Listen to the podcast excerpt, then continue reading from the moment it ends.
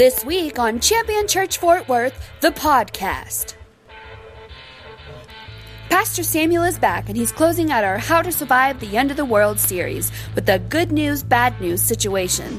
The bad news hell is real, it's bad, and when you're there, you have no chance of salvation. The good news heaven is just as real, and it is only through Jesus that you can guarantee your entry into the kingdom. Here's Pastor Samuel. Amen. Thank you. For those that stood, for those that didn't, get saved. No, I'm just kidding. That's so funny. My face is almost working 100%. We're about 70% today, so um, if I look weird, I, I wasn't born that way. Maybe I was. Who knows, right? Hey, I want to thank you all for coming today. We had a great week last week with Pastor Brian from the Fountains Fellowship. I hope you guys enjoyed him and his ministry to us. I believe he had a great word. Thank you, Mary, for being awesome. And uh, I was just so thankful that he came and stood in and, and really ministered a word to all of us. So thank you for that. I know sometimes uh, life throws you a curveball, amen? But uh, you got to just roll with it. And I appreciate your prayers through all of it. And uh, I know that God is faithful, amen? So I want to thank you all for coming today. I truly believe that you're here not by accident and uh, that God has a word for you this morning. We have been going through our awesome Danger Zone series here, How to Survive the End of the World. And uh, it's so funny. We're up here worshiping. I'm looking at like the caution and biohazard sign, thinking something doesn't work here, you know? But uh, it's so funny how, you know, God has been challenging us as a church to grow. And uh, we really believe that healthy people grow and healthy people change. And God has been encouraging us and, and myself specifically to grow in areas that, that I might have been deficient in or maybe I didn't know about very well. And God has been challenging me to learn more. And this is what I've done for you today and, and for the last four weeks. We've been growing in the things of, of God. And, and I'll tell you, it's great to know what's going to happen. Amen. It's great to know that God has a plan and that his plans are way better than my plans and that he can run my life way better than I can. Someone say amen to that. Do you believe that? So, how to survive the end of the world. You know, the first couple weeks, I explained what the end times would be like. And uh, for those of you that don't know, we have a podcast. You're welcome to listen to that podcast and catch up if you've missed a few weeks, because I think it's vital that you understand these basic principles because it's going to help your neighbor. It's going to help your family member. It's going to help the people that God has put in your life for you to give them understanding and wisdom to make good decisions. And what we have found is there are two types of people in this world there are people that are led and motivated by fear, and there are people that are led and motivated by faith. Yes. Two different types of people. Yes. And, and what we believe is that in Jesus, we have faith that He will work it out, yes. that He will be faithful. What my prayer for you today is that our faith would rise as our fear decreases. Amen? Because every day we battle with this. We wake up in the morning, we're like, God, what, what if this happens? What if this doesn't happen? What, if, what happens if my job doesn't work out? Or all of these things. And what my prayer for us is that your faith would continue to rise today, that God is in control. Can we do this today as a family? Amen. Let's pray and we'll get started. Dear Lord, we honor you today. We bless you, God. It is, it is more about you and less about us, Father. I pray today that you would speak truth into us, God. Lord, and however it comes out, God, that we would receive it, Lord, and it would, it would, it would impact our lives to produce results. We want to be people that produce good fruit and do great things in this world around us. We thank you for this. In Jesus' name, everybody said, Amen, amen and amen. So the first week we talked about how what will what will the end be like. We discussed uh, the temperature kind of, of, of the world around us, and we realized that yes, we're living in a time that, that Jesus talked about numerous times in the Bible. The week after that, we talked about when you die, what happens. We talked about who's going to go to the, the judgment seat of Christ and who's going to go to the white throne judgment. One will be for Christians. And when they die, Christians will go and, and not be judged on their works, but they will be judged by their motives. They will be judged by the things that they did on earth for Him and for the, for the kingdom of God and for people that are lost. And, and then those people that aren't saved and have not received Jesus Christ into their hearts, those people will go to the great white judgment throne. And they will be, they will be um, basically uh, they're judged for their works. And, and it, it's a very scary place to be. And I told you all about that and gave you the information that you need to be successful and to know where you're going when you die. Well, today we're going to talk about two different things. We're going to talk about heaven and we're going to talk about hell. All right? Because I think it's important for you to understand what hell is like. And I think it's important for you to understand what he- heaven is like. And uh, more than all of that, I'm so thankful that we have answers to life and we can be successful in that. I want to start today with a quick story. The, the title of my sermon is Good News, Bad News. How many of you guys know there, there are good news? There's good news, and there is bad news. Like when you wake up and your face doesn't work. That's bad news. My, I stopped tasting food like three days before that, and everything tasted weird. It's like I was chewing on rubber. It was awesome. And then I woke up and my whole side of my face didn't work. And that was a problem. It's a real problem. Good news and bad news. You know, my wife and I, the doctor told us before we had children that we couldn't have children. They were going to have to shut her system down and do a bunch of work on her to try to get everything to, to work again for us to have children. And a guy that we love, a pastor friend of ours, came and prophesied over us and told us, Hey, I see your family. And I see from the Lord that you're going to have a son. And, you know, of course, that's, you know, I've always wanted a son to carry the McKern name. You know, my brother has two daughters, and he's done. And so I was like, Lord, I really want a son. And God knew that. And He told us that you would have a son. And I see your kids. And, and, and in that moment, we were so thankful because we, at, at one point we were hopeless like, Lord, we might never have children. We might never be able to experience the gift of life in that way. And, and so when He told us that, it just brought hope into us. And uh, so we went and had, we ended up getting pregnant, and praise God, we had Olivia Grace, our daughter, and it was so awesome. And we were so celebrating. And in, in the back of my head, I said, God, you're going to give me a son. I know it. I remember telling my boss at work, who at the time wasn't saved, and he's like, Well, good luck. You know, I'm like, Yeah, you'll see one day. And uh, so we ended up in between Olivia Grace. It, right after we had Olivia Grace, a couple years after that, my wife got pregnant and we had a miscarriage. And I was like, Man, Lord, what are you doing? You know, I, I hope that wasn't my son that you promised me, right? You know, who knows? I was just like, Lord, you know. And so we ended up getting pregnant a year after that, and we go to the doctor, and it's that moment where you're sitting there and they're, they're checking, you know, they've got the stuff on her belly, and they're going to kind of tell us what we're having, a boy or a girl, you know. And so in that moment, I'm pumped. I'm like, you know, I don't care what it is. I want like a whole litter, you know what I mean, of kids. Like, I want as many as I can get, you know. I want them climbing all over me, all over the house, things like that. Adrian's looking at me like crazy. And so, yeah. And so the doctor, you know, they get up there on the sonogram and she types in, hello, mom and dad, you know, I am a, right? And so she types in, I am a girl, right? And I'm like, yes, that means I get to have more children, right? And I'm happy and I feel like hugging the nurse. And, and I look over and my wife is crying. And it wasn't a happy cry. It was like, I hate life cry. Like, why would this be happening? I only wanted two, you know, whatever she was thinking. And I remember the, the nurse looked at me happy, hugging, and looked at her like, what is wrong with you guys, you know? This is the most messed up family I've ever seen. And I proceeded to tell her, well, she just she kind of wanted this to be a boy. She's like, oh, okay, you know. And but for me, it was so interesting because in that moment, it was good news to me. But it was bad news to my wife, even though obviously you guys know we, we had little Finley, and where would we be without her? Amen. And then God gave us a son in Jet.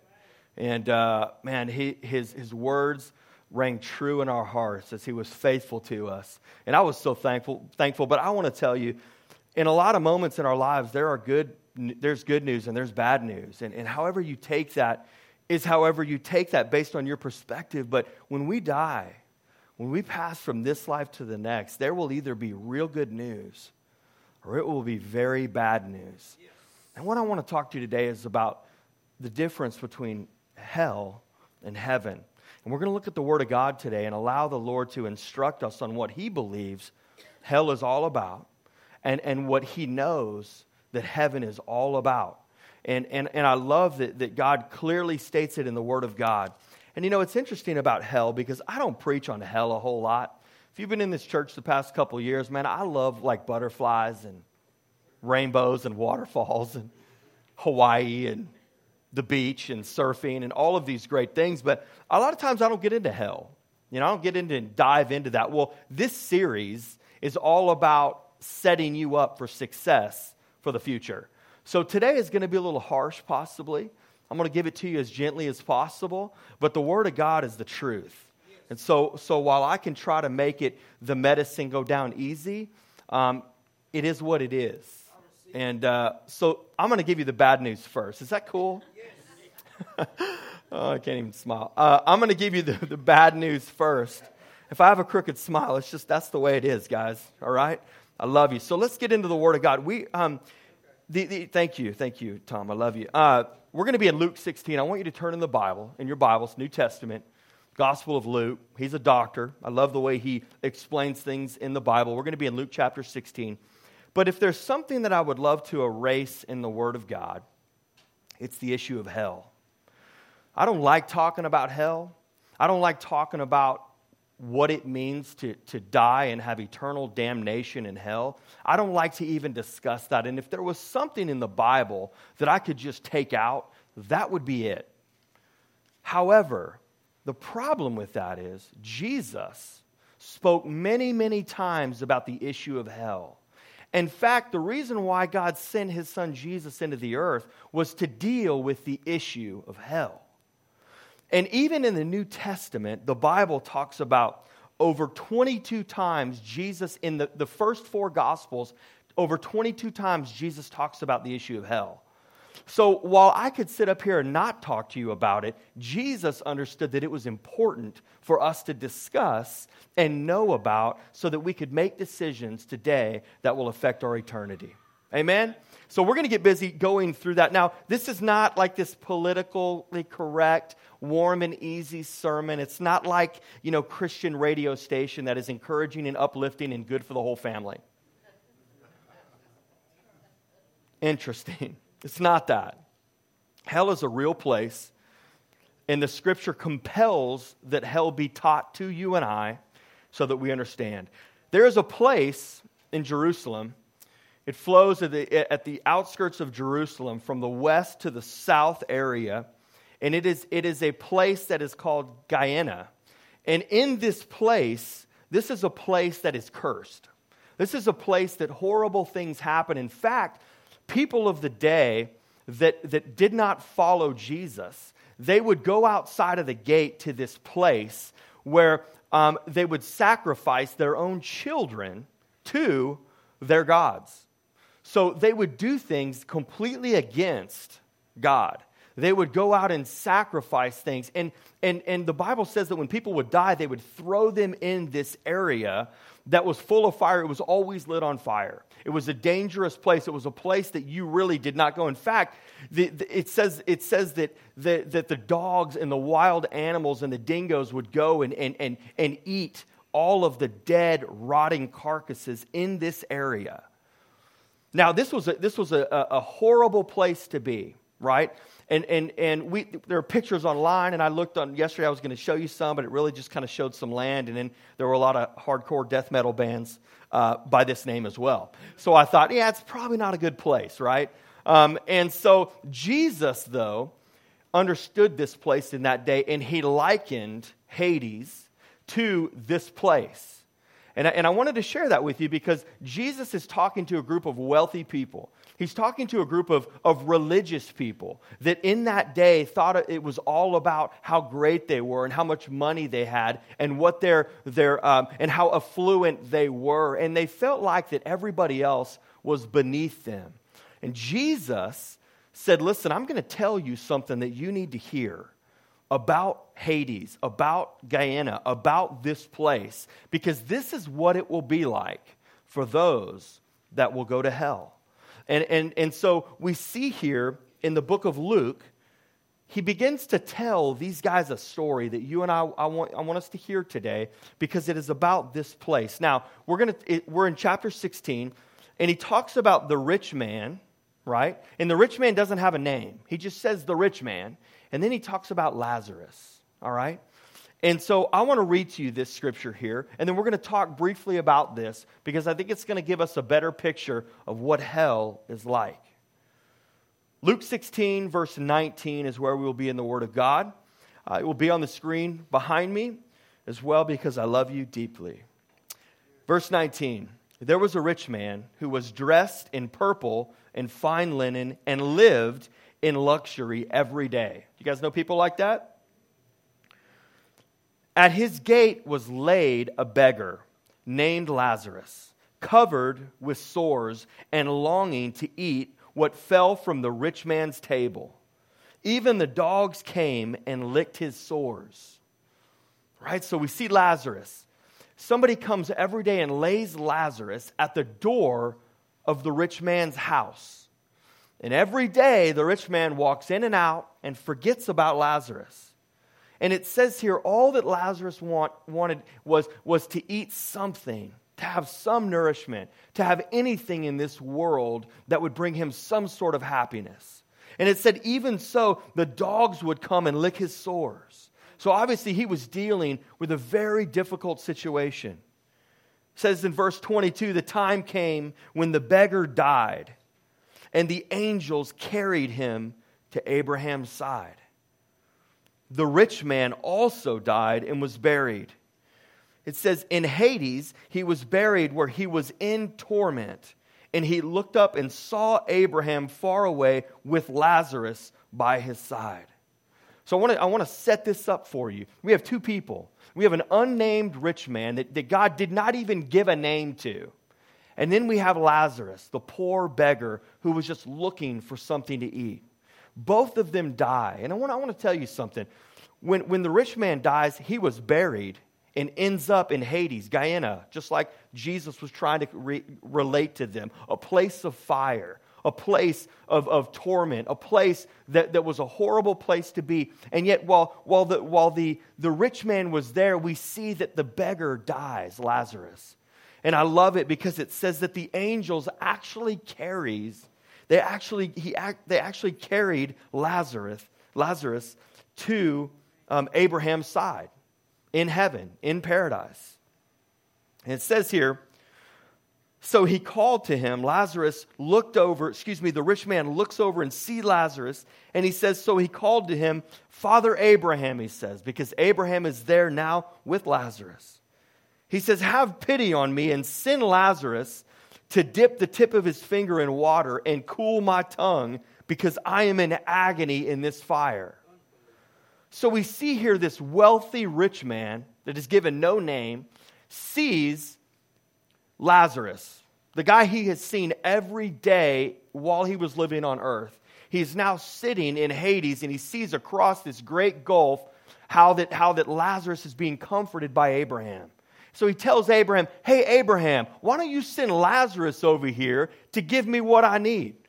to give me, to, to, to get some water and just touch my tongue so that I can have some relief. Because I am in agony, he says. But listen to this, verse 25. But Abraham replied, Son. I, lo- I love this. I love what he says, son, because in the Greek that means teknine, which actually means, uh, it's a term of endearment. It means son, like me talking to Jet, like, son, I love you. See, even, even, in, even in, in hell, in Hades, there, he could see somebody in heaven, and, and even Abraham has pity on this guy and says to him, Son, remember that in your lifetime you received good things, while Lazarus received bad things. But now, listen to how this is completely opposite. But now he is comforted here, and you are in agony. And besides all this, between us, between you and I, is a great chasm that has been set in place so that those who want to go from here to you cannot, nor can anyone cross over from there to us. And listen what he says. The rich man answered, He says, Then I beg you, Father, send Lazarus to my family, for I have five brothers. Let him warn them so that they will, they will not also come to this place of torment. So again, Lazarus is saying, listen, if you can't help me with this issue that I'm having right now, and I'm, I'm, I'm on fire and there's no relief, please send Lazarus back to earth and go tell all my brothers to not come to this place. And listen to what Abraham replied. He says, They have Moses and the prophets. Let them listen to them. And the rich man says, No, Father Abraham, he says, but if someone from the dead goes to them, they will repent.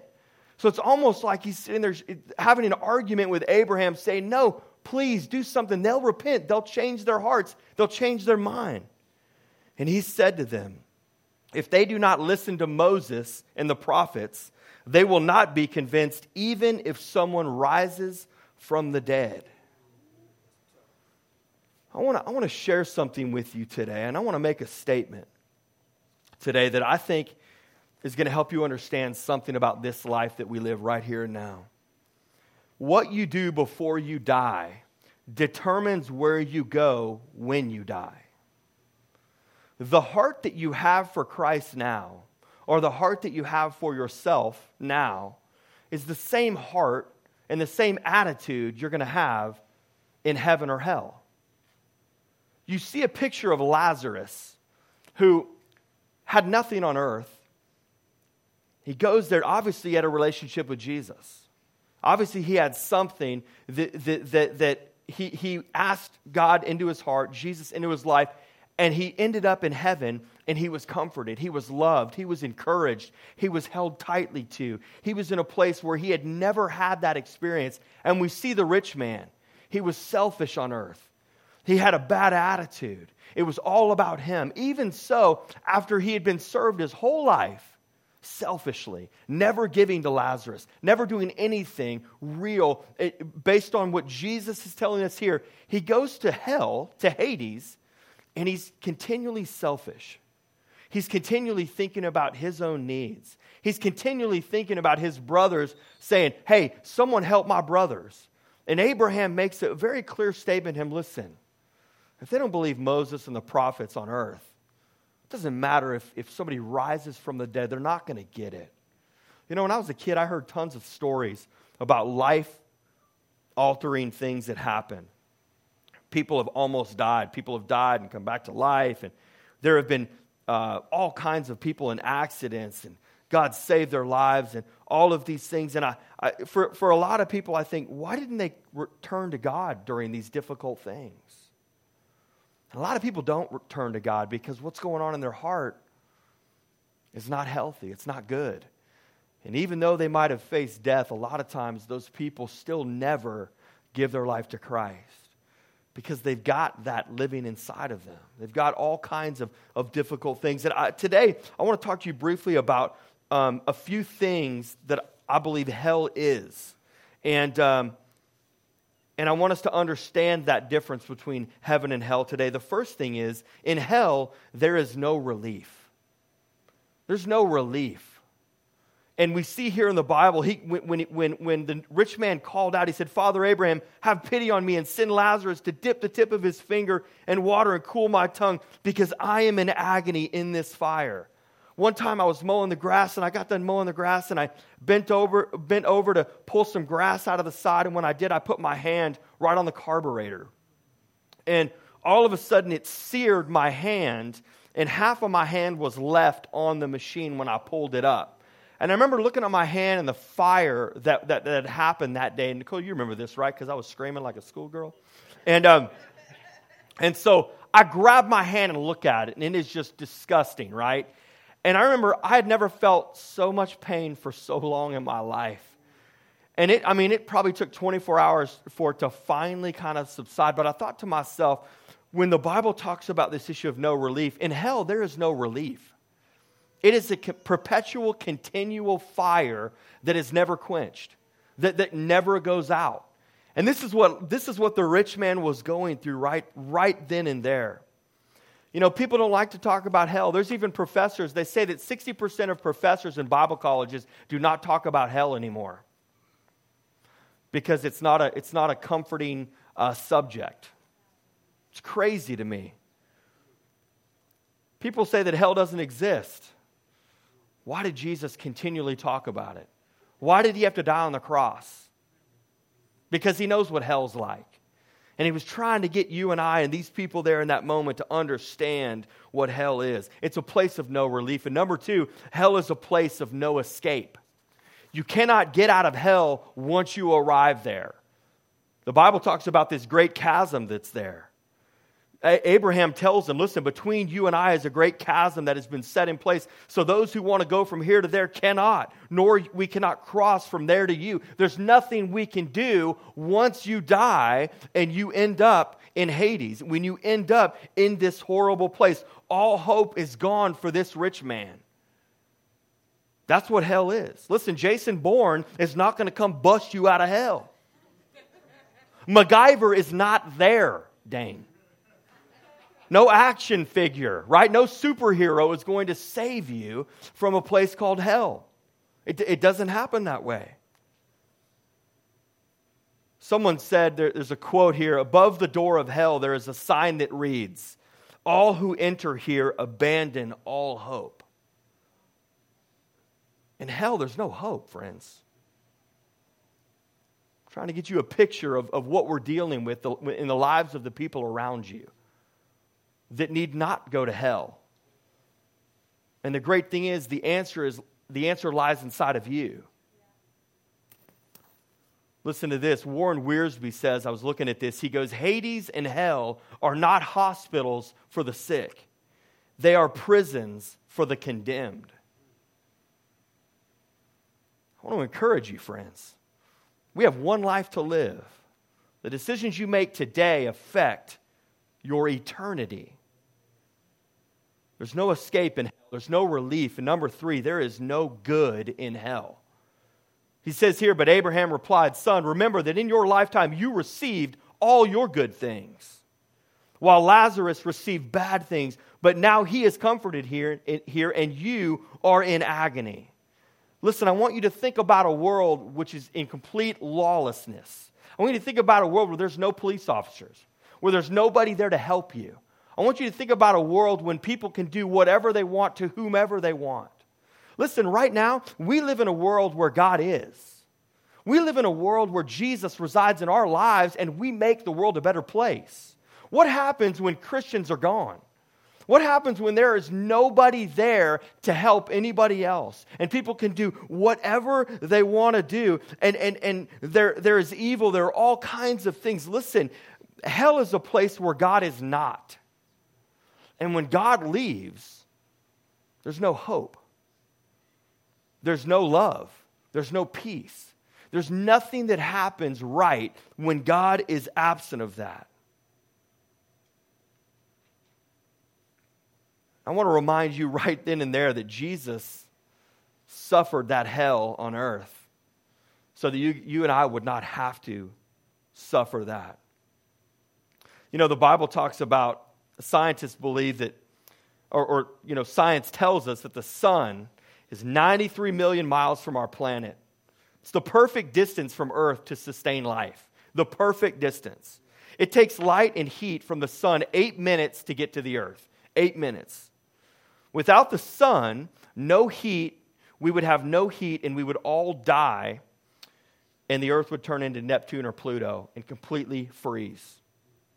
Scientists tell us that if the sun would die out, we would still live for eight minutes on residual light and heat, but in one second after that, we would freeze like an iceberg. If the sun burned out three minutes ago, we think we are good, but in five minutes, we turn into Antarctica. I tell you all that because if God leaves this place, all good leaves with him. God is in control. But when he is gone, it's done. There's no relief, there's no hope, and there's no good in hell. And number four, in hell, there's no hope for salvation. You know, it's interesting about the rich man in hell as he's talking to Abraham. He's trying to get him to do whatever he wants him to do. He's acting out of selfishness, he's acting out of arrogance. He's saying, Hey, send the beggar that sat by my door. Won't you send him over to help me? He's in an argument with Abraham, and Abraham's trying to be kind and speak truth to him and help him understand that he's never getting out of that place. And you know, it's crazy to me that through all of that, through all of this conversation, that, Lazarus, or, or that the, the rich man never asks for forgiveness. He never says, I was wrong. He never says, I, I, I, made a bad decision, help me, get me out. He, he never comes to God or to anybody, even Abraham, and asks to, for his life to be changed. See, the same heart of people that are lost will have that same heart when they die and go to hell. And this is why it's so important that you and I speak truth to people, that you and I understand the issues of hell and understand that when it, we're done with the 80 years or the how many ever years that God gives us on this earth, when we're done, it's over, friends. There's no turning back from that. There's no do overs. There's nobody there that can help you in that situation because God is gone from that place.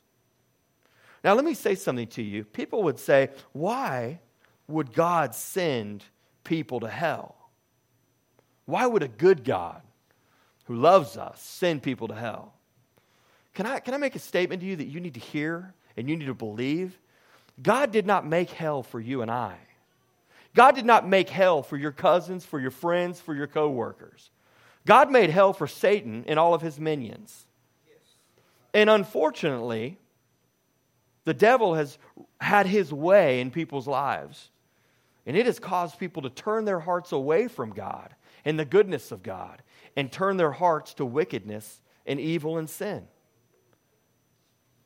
God, God never intends that for you and I never intended that for people that he loves. Why in the world has he encouraged us as champions to go champion the cause of Christ for people?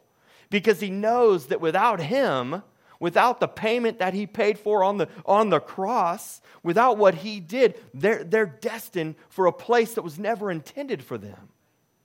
Friends, I want to tell you don't look at God like he did this. God provided a way for you and I. And that's the good news, friends. The good news is the, the place that God has allowed us to go to. But let me say this what you do before you die determines where you go when you die. And we have a choice in that, friends. Let's, let's talk about the good news. Let's talk about what Christ says heaven is like. First thing is, heaven is filled with awesomeness. I love awesome things. I love, I love the goodness of God. I love that He created a place that you and I will, will be together in. And it's, it's a beautiful thing. Revelation, John tells us in the book of Revelation. Let's read about, about what heaven looks like. It says here in verse 22 I did not see a temple in the city because the Lord God Almighty and the Lamb are its temple. The city does not need the sun or the moon to shine on it, for the glory of God gives it light, and the Lamb is its lamp. I love that. In heaven, we're not going to have any electric bills. In the summer in Texas, for God is light, the Bible says in heaven. Verse 24 the nations will walk by its light, and the kings of the earth will bring their splendor into it and on no day will its gates ever be shut, for there will be no night there. There'll be no issues, guys. There'll be no, no, no darkness, no, no issue with that. It's so different from hell. It's so different from Hades, where there's no hope and no relief, where there's no God and, and, and no life and, and, and, and no ability to get out of it. But we see here that this is what heaven is. Its gates will never be shut. You'll never need to lock the door at night. You'll never worry about your kids being abducted at the park, right? You'll never worry about coyotes that hang out in your backyard, ready to devour your children and your pigeons. There will be no half of your face not working.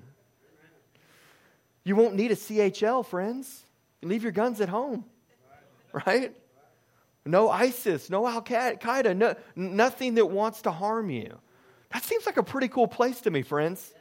Can we discuss that? I mean, verse 26 the glory and honor of the nations will be brought into it. Nothing impure will ever enter it, nor will anyone who does what is shameful or deceitful, but only those whose names are written in the Lamb's book of life. This is what heaven is about. It's filled with great things also heaven will be a renewed creation right? It will be renewed. The Bible says in t- verse 20 or chapter 21, then I saw a new heaven and a new earth, and for the first heaven and for the first earth had passed away, and there was no longer any sea, the Bible tells us. And, and I saw the holy city, the new Jerusalem, coming down out of heaven from God, prepared as a bride, beautifully dressed for her husband. Come on, that's, that's a beautiful moment. Christ is coming back for the church, friends. He's coming back for you and I. We are the church. And, and he's coming back for his beautiful bride, ready, ready for that wedding night. It says, Heaven will have a perfect, eternal fellowship with Jesus. I mean, that, that's, that's awesome. So, heaven, we will have a renewed creation. We will also have perfect, eternal fellowship with Jesus says here in Revelation 22, and I heard a loud voice from the heavens from, from heaven saying, Behold, the tabernacle of God is with men, and he will dwell with them, and they shall be his people. And God himself will be with them and be their God. I love it. We will be with Jesus. We will be with God in those moments, friends. And all of this, all of this life will be worth it. We will look back you know, this week we, my wife and I, we went. We went to a conference with Adrian and Alicia in Atlanta, Georgia. And uh, this Orange Conference, we're starting a new series next week called Orange. I want you to be here. It's going to be so great. You're going to learn so many great things about what we're doing as a church and in our community. It's going to be awesome. But I sat in this session, and this guy was talking about um, making decisions out of fear and how a lot of people he even in his ministry was making decisions because he didn't want to fail. And he talked about the fear of failure and he said, The whole time, I just didn't want to fail. I don't want to tell people something and not be able to deliver. And, and God was saying, Listen, I don't want you to worry about failure. I want you to worry about your faith in me and let me do it and let me do all the great things. Because he says, Listen, he realized something that if you're, if you're worried about, there's something worse in this life than failure, and it's called regret. Regret stings worse than anything in your life when you look back over your 80 years or 70 years or 40 years, whatever that may be, regret is a very horrible thing. And this is what happens to people that end up in hell. People that end up because they regret. They should have made that decision. They shouldn't have walked away from Christ. They should have given their heart to Jesus because this is what He gives us in heaven. He gives us a hope, He gives us a, a joy that we could never have. In heaven, there's no more cancer. There's no more strokes. There's no more dialysis. There's no more diabetes. There's no more wheelchairs. We see there, there, there are no more issues you know um, there's no guilt there's no barriers there. There, there you know we'll never get tired of it we'll never be worn out from the goodness of god but we will be there and we will be conscious and we will know what has happened and we will be there with with god and each other and it will be a beautiful place this is what jesus uh, affords us when we meet him and we invite him into our lives, friends. It says here in Revelation 22, and God will wipe away every tear from their eyes. There shall be no more death, no sorrow, and no crying. I love that. There shall be no more pain, for the former things have passed away. Listen, can I make this statement to you? God today wants you in heaven and not in hell.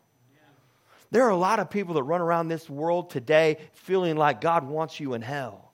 That God is waiting for you to make a mistake so that he can, he can condemn you to hell. There are people that actually believe that God is a hateful God, that Jesus is not a loving Father. In fact, that He holds this, this, this, this uh, stick over us, ready to whip us at every moment. That is completely opposed to who Jesus really is. His heart is for all people. And even in the Bible, in Ezekiel, in, in Ezekiel in the Old Testament, it says here, I'll say to them, As surely as I live, declares the sovereign Lord, I take no pleasure in the death of the wicked, but rather that they turn from their ways and live. Turn, turn from your evil ways. And he says here, Why will you die, people of Israel? See, Jesus really has a heart for people, for you and I, for all of your family members, friends, neighbors, people you don't even know. And even in the New Testament, in 2 Peter, he says, The Lord is not slow in keeping his promise, as some understand slow, s- slowness. Instead, he is patient with you, not wanting any, anyone to perish, but everyone to come to repentance. I want to say to you that because some people are like, man, I wish God would come back right now. Wish Jesus would just come and get us out of this place. But if that happens, friends, everybody that, that has not received Christ will end up in hell. I want to tell you, the time is short.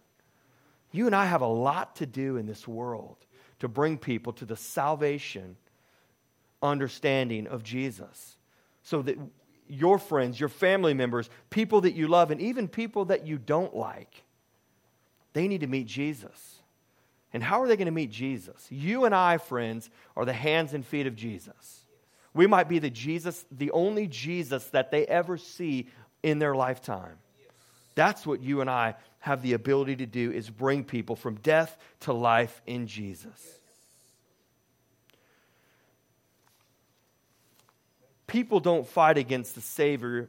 People, excuse me, please don't fight against the Savior who paid the price for you to spend eternity in heaven.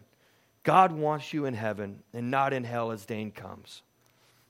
I want to tell you a quick story in closing here because hell is a real place and heaven is a real place. I decided to do this series for you and I because you got to understand the magnitude of what's happening in the world around us. People are making decisions every day where they're headed by their decisions, by their heart. They're being led by whatever is going on in their hearts. And for a lot of people, it's heading for destruction. We tell you as a church all the time your job when you leave this place for the rest, for the many hours and the many days that you have between Sunday to next Sunday, that your job is to invest and invite people to the kingdom of God. That means you invest in people and you invite them to church. That's what that means. The Bible tells us in Ephesians that Jesus is the head of the church. And in the church, he comes and acts and speaks and, and, has his way and speaks life into people's lives, as he's done for us today. But they will never have that chance if you don't invest and invite it, them. You must understand today that you are the spokesperson for Jesus. You have to fill this church up with people that are far from God. But it takes an army, it takes a church full of people that understand their role in this life. Why do I tell you about hell? I don't like talking about hell all the time. I tell you that because that's the truth. And if they don't have it, and, and they're lost, even if they don't believe in it, it doesn't mean they're not going to go there. It means that they're blind and they're lost. And when they die, they will see the fruit of everything that they have done in this world.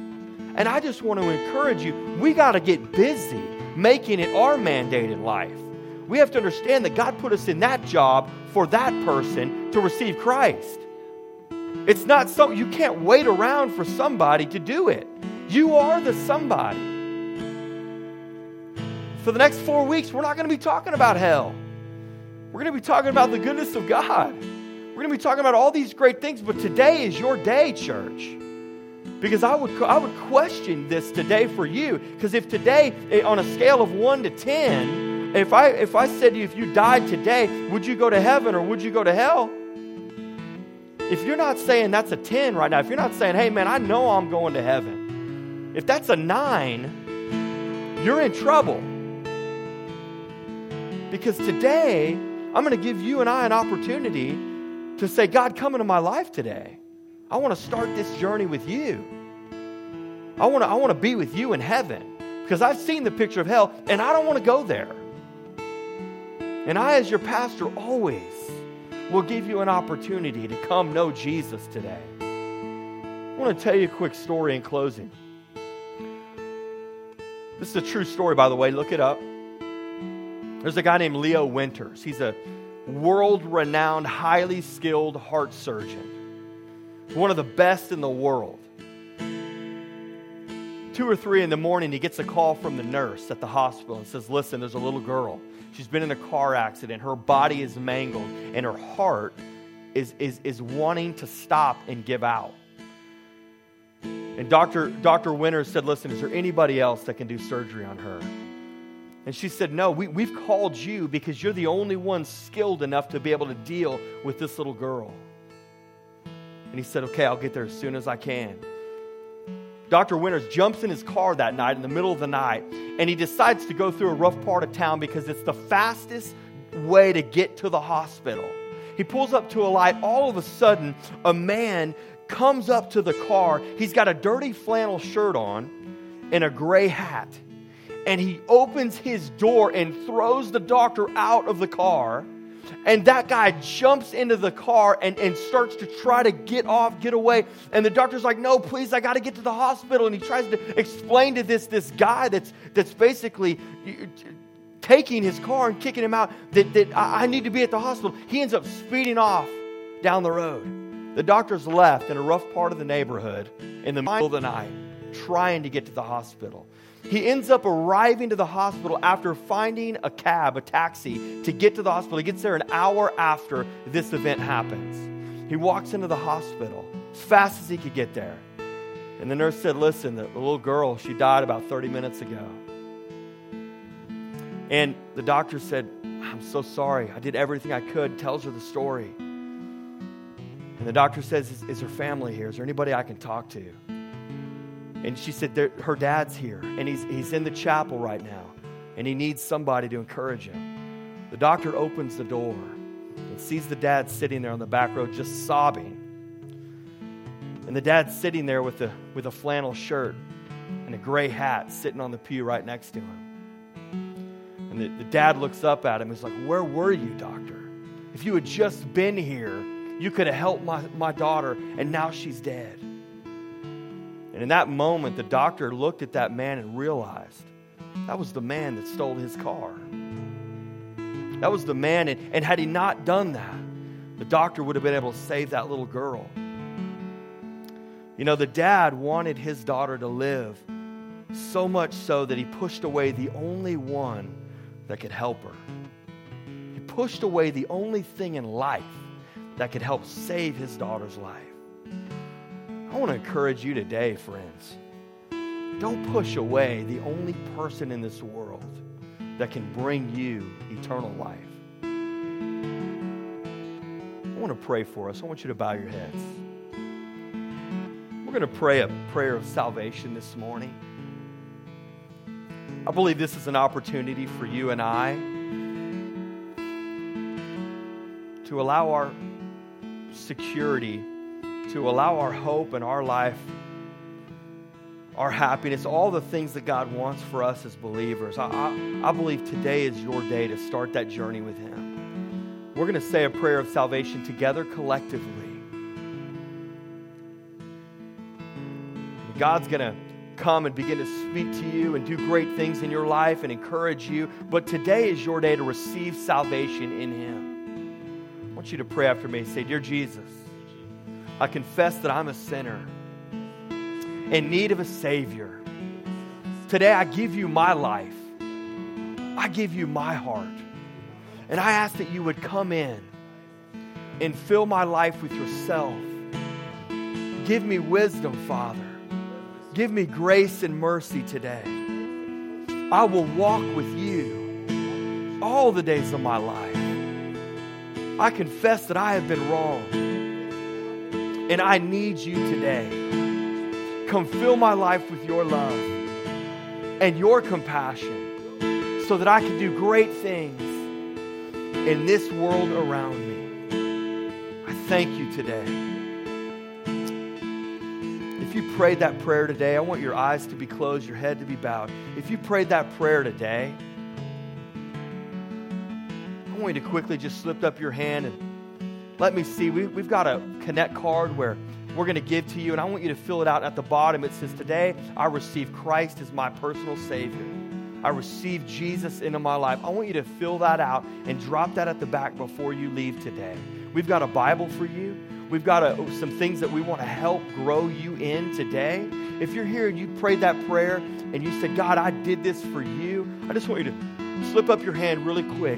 Let me see your hands today. Bible says if if you will confess and you will make known in public that, that, that, that I am your Lord, then I will, I will, before my heavenly Father, present you.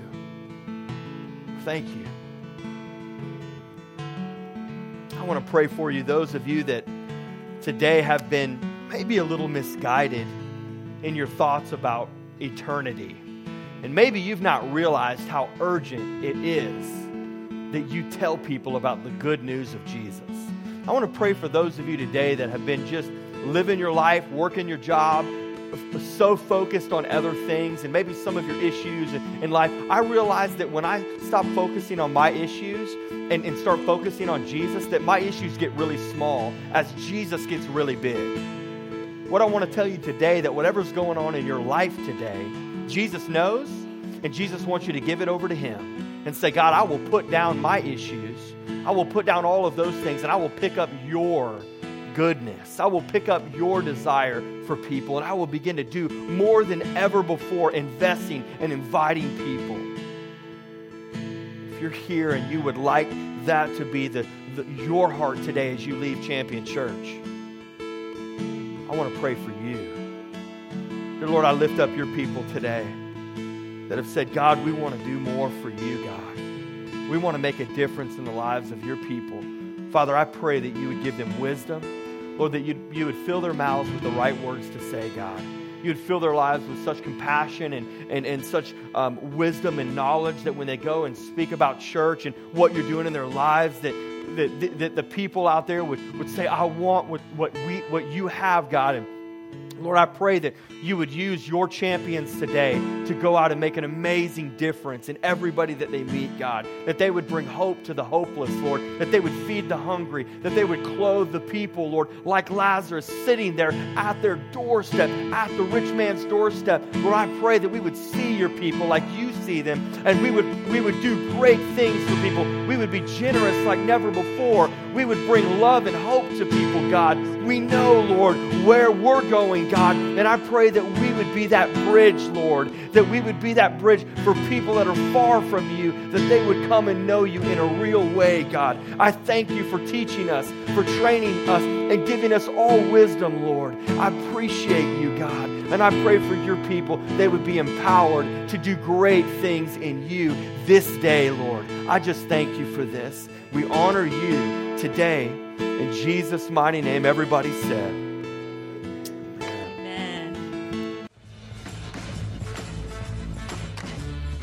That's it for this week.